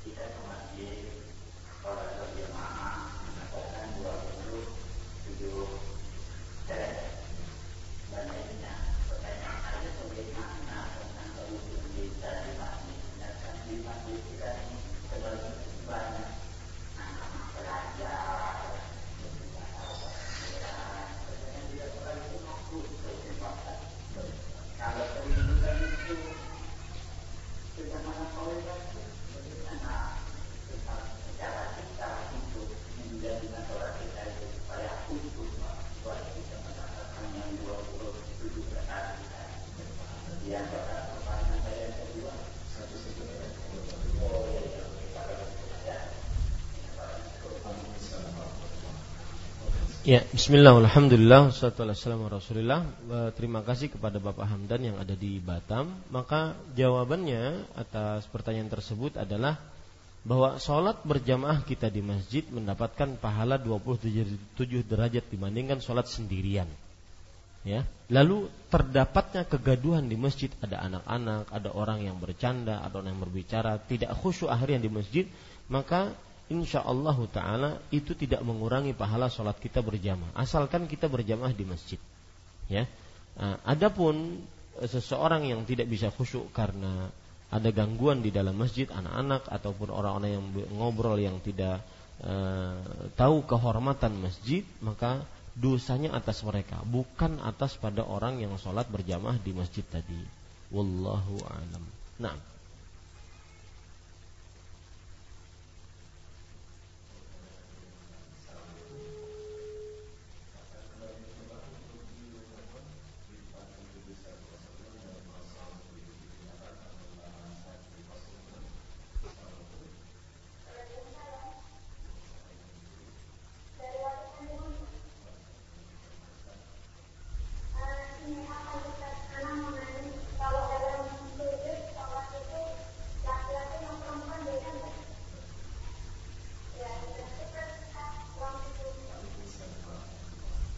Ya, bismillah, alhamdulillah, wassalatu wassalamu rasulillah. Terima kasih jazakillah khair kepada Ibu Wati yang ada di Batam.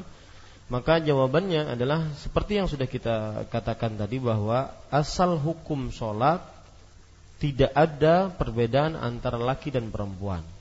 Baik dalam perihal sujud ataupun duduk di antara dua sujud. Tidak ada. Bahkan bahkan di dalam bacaannya pun tidak ada perbedaan Ya, adapun yang disebutkan oleh ulama, bahkan ulama salaf anjuran untuk merapatkan e, merapatkan badannya ketika ruku, ketika sujud, ketika takbiratul ihram, maka ini bukan dalil, akan tetapi hanya sebatas perkataan para ulama dan kita membutuhkan dalil dan belum ada dalil, maka kembalikan kepada kepada e, hukum asalnya yaitu bahwa sholat perempuan sama dengan sholat lelaki. Wallahu alam. Silahkan ibu yang hadir di sini. Jika ada pertanyaan. Ya, saya bacakan dari kertas. Assalamualaikum warahmatullahi wabarakatuh. Waalaikumsalam warahmatullahi wabarakatuh. Saya ingin bertanya Apa maksud dari Allah subhanahu wa ta'ala Telah menetapkan segala sesuatu Sebelum menciptakannya? Apa sama menetapkan itu dengan merancang Atau merencanakan ciptaannya? Waalaikumsalam warahmatullahi wabarakatuh. Waalaikumsalam warahmatullahi wabarakatuh. Ini takdir ibu.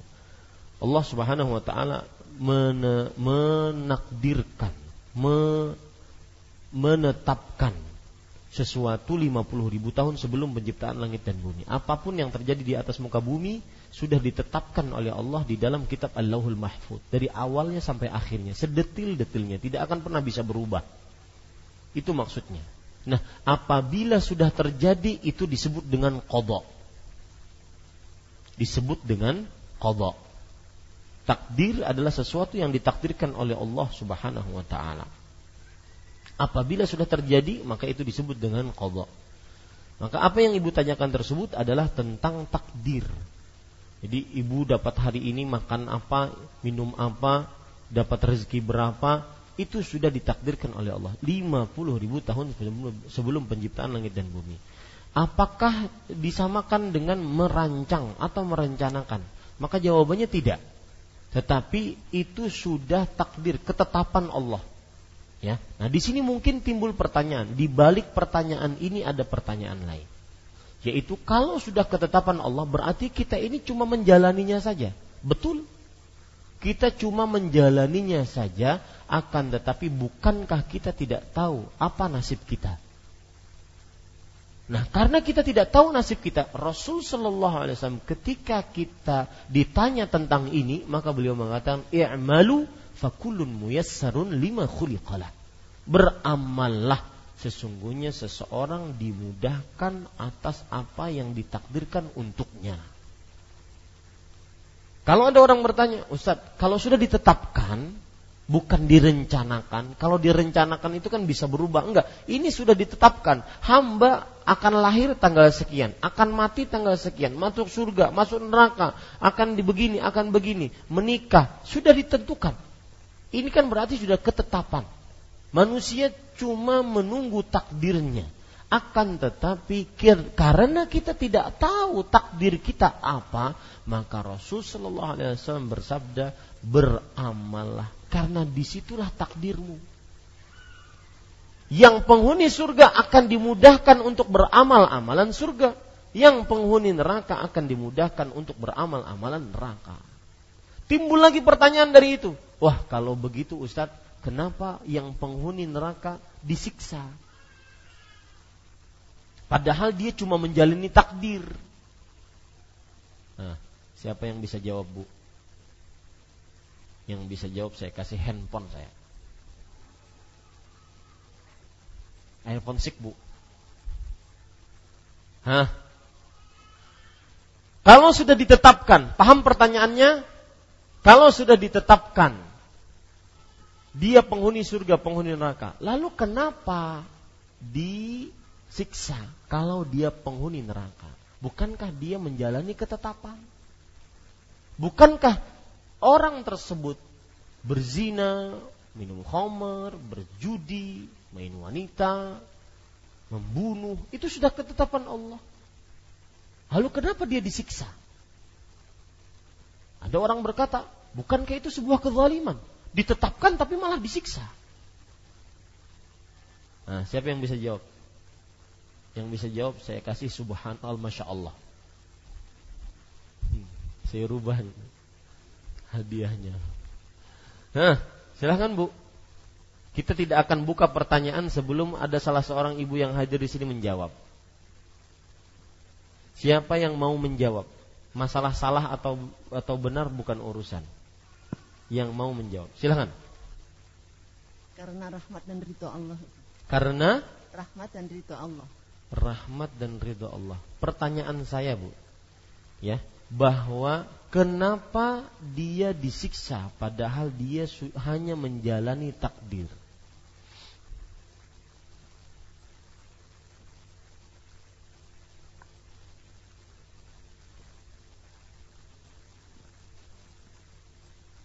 Padahal dia sudah ditetapkan 50 ribu tahun sebelum penciptaan langit dan bumi.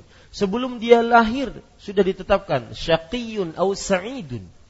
Dia beruntung ataupun uh, rugi.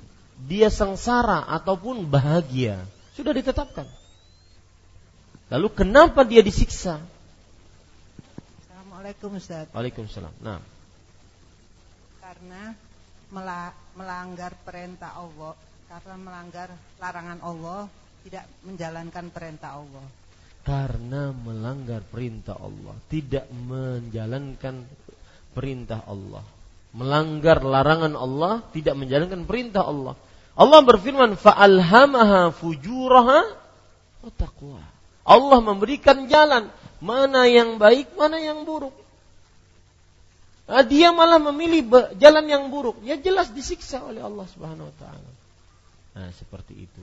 Kemudian sebab yang kedua, kenapa dia disiksa? Karena Allah telah menyediakan seluruh sarana agar dia tidak disiksa. Diturunkan kitab suci, diutus para rasul menjelaskan mana jalan yang baik, mana jalan yang buruk. Eh, tetap dia cari jalan yang buruk, bukankah itu pantas untuk disiksa? Nah, itu jawabannya. Ya. Ini wallahu alam. Pertanyaan selanjutnya, seandainya ada anak yang durhaka kepada orang tuanya selagi orang tuanya masih hidup dan anak tersebut ingin minta maaf tapi orang tuanya sudah meninggal, bagaimana cara anak tersebut agar orang tuanya mengampuninya? Maka jawabannya banyak-banyak beristighfar untuk orang tuanya. Rasulullah wasallam pernah bersabda dalam hadis riwayat Imam Ahmad, "Yuqalu lirrajuli irtaqi. Seseorang dikatakan kepadanya di dalam surga, naiklah. Naiklah, terus naiklah. Sampai dia mengatakan, Anna lihada. Wahai Allah, kenapa aku bisa dapat ini? Maka Allah subhanahu wa ta'ala menjawab orang tersebut, Bistighfari waladikalak. Dengan sebab istighfar anakmu untukmu. Maka banyak-banyak istighfar. Baca dalam surat Ibrahim Rabbana firli wali walidayya walil mu'minin yawma yaqumul hisab dalam surat Nuh Rabbi firli wali walidayya wali man dakhala baitiya mu'minan walil mu'minina wal mu'minat. Atau doa yang sering dibaca yang diajarkan ketika kita masih kecil. Allahumma gfirli wali walidayya warhamhuma kama rabbayani saghira. Ya. Ini baca doa itu banyak-banyak. Mintakan ampun untuk orang tua. Semoga orang tua kita memaafkan kita. Wallahu alam. Silahkan hang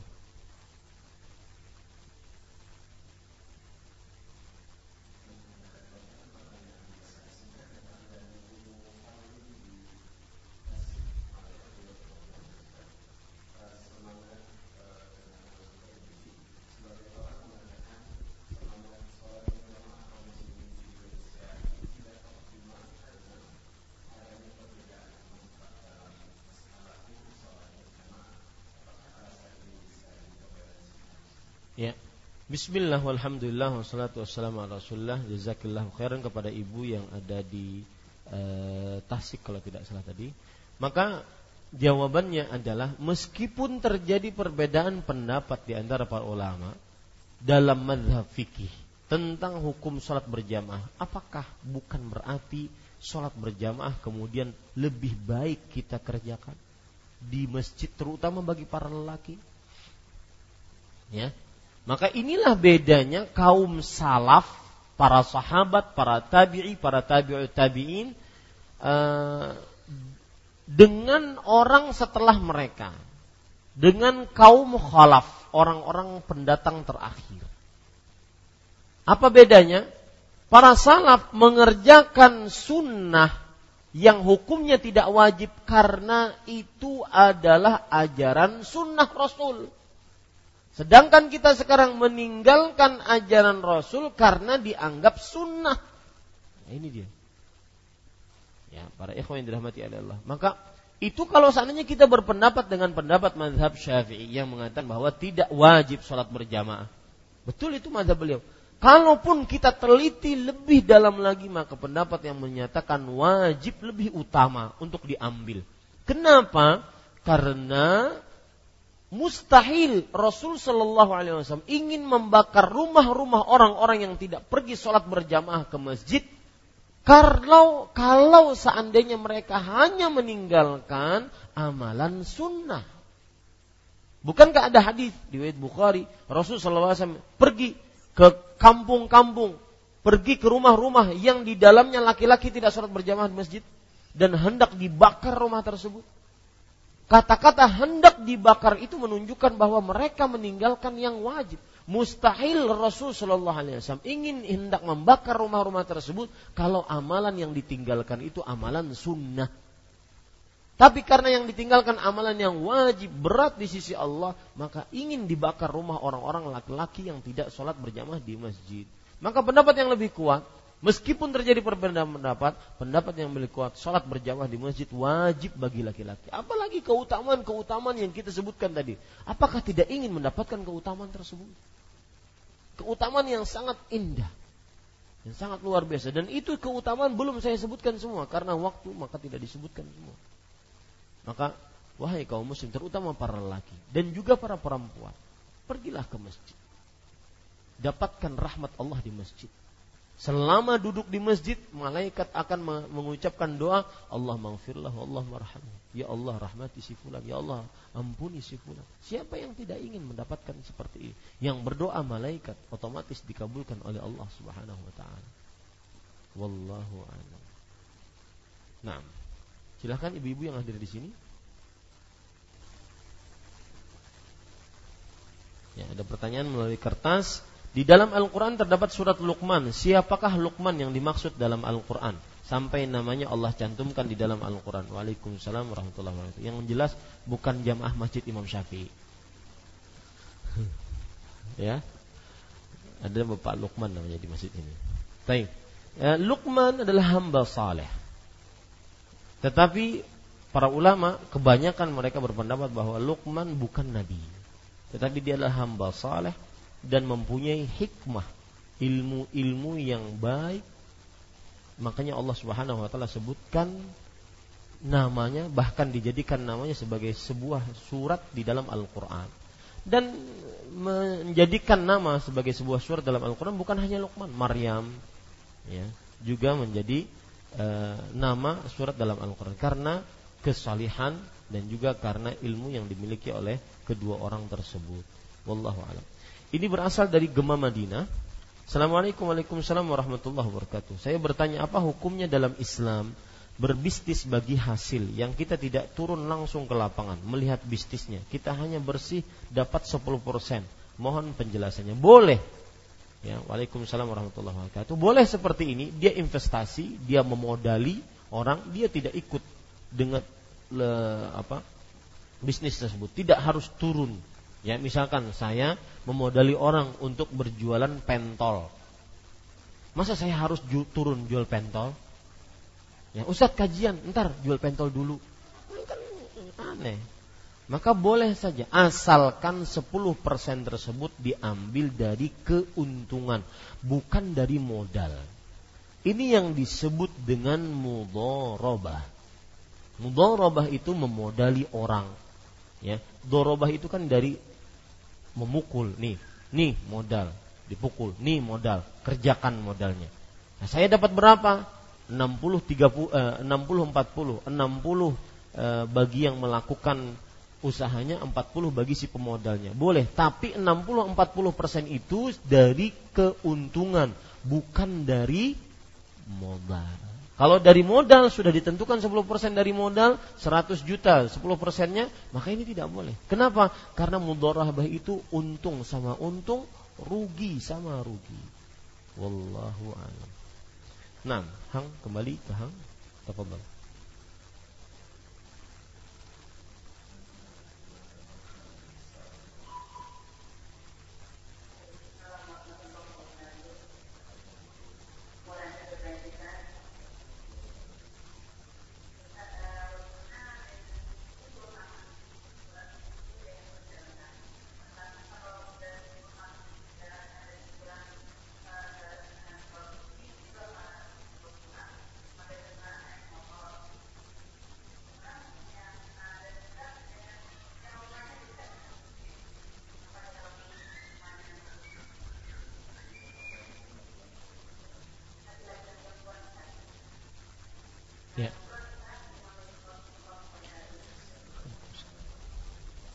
Waalaikumsalam warahmatullahi wabarakatuh. Jazakallahu khairan Ibu atas pertanyaannya. Maka jawabannya adalah yang jelas Bu, jawabannya hitungan pahalanya bukan dengan roda. Ya. Kalau orang jalan kaki ke masjid, maka setiap langkahnya menghapuskan dosa, mengangkat derajat, kemudian ditulis kebaikan.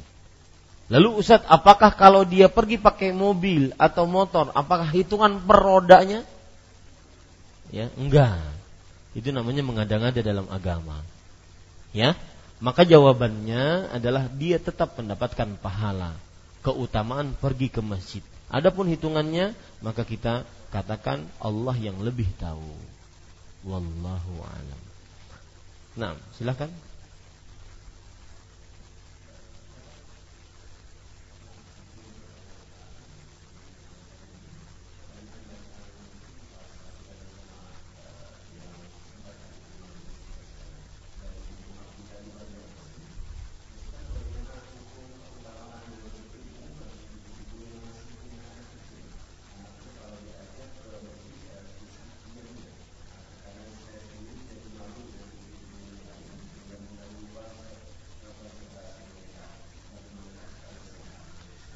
Bismillah walhamdulillah wassalatu wassalamu rasulillah. Maka jawabannya yang pertama tidak ada larangan untuk membawa anak-anak ke masjid. Adapun hadis yang menunjukkan jannibu sibyanakum masajidallah, jauhkan anak-anak kecil kalian dari masjid-masjid Allah ini maka ini hadis lemah. Tidak ada larangan membawa anak ke masjid. Rasul Shallallahu alaihi wasallam membawa Abu Umamah ke masjid, membawa Hasan ke masjid, membawa Husain ke masjid, menunjukkan bahwasanya boleh bagi seorang muslim atau muslimah membawa anak ke masjid. E, adapun terjadi kegaduhan atau sedikit ketidak e, tenangan di masjid gara-gara anak-anak tersebut, maka ini adalah konsekuensi dari membawa anak. Konsekuensi dari membawa anak ke masjid, ya. Dan ibu-ibu, saudari-saudari muslimah yang dimuliakan oleh Allah, kalau konsekuensi, maka dia juga berkonsekuensi untuk menjaga anak tersebut agar tidak gaduh. Tetapi perlu diingat bahwa anak ya seumur-umur yang saya lihat tadi, umur 2 tahun, 3 tahun, kalau dia diem itu mungkin sakit. Iya betul. Ya, kok diem nggak bergerak sana sakit ente? Itu mungkin sakit. Makanya ibu-ibu yang lain bersabar. Kemudian eh, pengalaman saya mengajari wanita muslimah di kota Damam pada waktu itu sama persis ya bahwa mereka ribut bahkan lebih ribut dari ini. Maka tapi kemudian jangan ribut lagi ya. Saya katakan lebih ribut dari ini bukan berarti harus ribut. Maka solusi yang diberikan pada waktu itu ibu-ibu mungkin membawa eh, apa eh, gambar, menggambar coret-coretan sehingga anak tersebut diam sampai beberapa saat. Jadi ada semacam solusi yang kita berikan kepada ibu-ibu yang membawa anak kecil. Dan insya Allah Taala nanti jika gedung kita di samping ini jadi eh, dan juga uh, mudah-mudahan dimudahkan oleh Allah ada orang-orang yang dimudahkan oleh Allah untuk membangun gedung ini jadi maka kita bisa menggunakan satu kelas agar mereka anak-anak tersebut ditempatkan di situ sehingga tidak mengganggu ya, ataupun tidak ribut dalam kajian. Tetapi berikanlah solusi. Jangan dicela karena kehadiran ibu yang membawa anak tersebut itu sebuah perjuangan. Sulit mungkin untuk me menggadaikan eh apa? Bukan menggadaikan. Me meletakkan anaknya kepada orang lain ya mungkin anaknya tidak mampu atau tidak ada yang menjaganya tetapi beliau ingin menuntut ilmu maka antara ibu dengan yang lainnya yang membawa anak harus ada pengertian satu dengan yang lain. Jika terlalu ribut maka mungkin bisa sebentar untuk dibawa keluar atau yang semisalnya atau diberikan mainan atau diberikan alat-alat untuk bisa mereka diam. Dalam artian tidak ribut dan mengganggu jamaah. Ini yang bisa saya sampaikan ada satu pertanyaan terakhir. Assalamualaikum Waalaikumsalam warahmatullah. Saya hamba Allah dari Martapura. Bagaimana sholat berjamaah di masjid yang tidak sunnah seperti tata cara sholat atau kegiatan yang sering dilakukan oleh masjid tersebut tidak sunnah. Banyak daerah kita di masjid-masjid yang tidak sunnah. Bagaimana sikap saya? Maka jawabannya sholat kita ketika kita sholat berjamaah di masjid maka hendaklah kita mengerjakan sunnah Rasul Shallallahu Alaihi Wasallam dan jauhi dari mengerjakan hal-hal yang bid'ah. Tetapi apabila di masjid kampung kita masih sebagian orang mengerjakan hal-hal yang menyimpang dari ajaran Islam, mengada-ngada perbuatan bid'ah belum dicontohkan oleh Rasulullah SAW, maka selama imamnya masih muslim, tidak musyrik atau kafir, masih boleh sholat di dalamnya. Adapun amalan-amalan bid'ah maka jangan diikuti. Wallahu a'lam. Ini yang bisa saya sampaikan kepada ibu-ibu jamaah Masjid Imam Syafi'i, Majelis Taklim Muslimat di Masjid Imam Syafi'i dan juga para pemirsa Hang TV dan juga seluruh kaum muslim yang mengikuti kajian ini. Semoga yang disampaikan menjadi ilmu yang bermanfaat. Kita cukupkan dengan kafaratul majlis. Subhanakallah bihamdik. Syadu an la ilaha illa anta astaghfiruka wa atubu ilaih. Wassalamualaikum warahmatullahi wabarakatuh.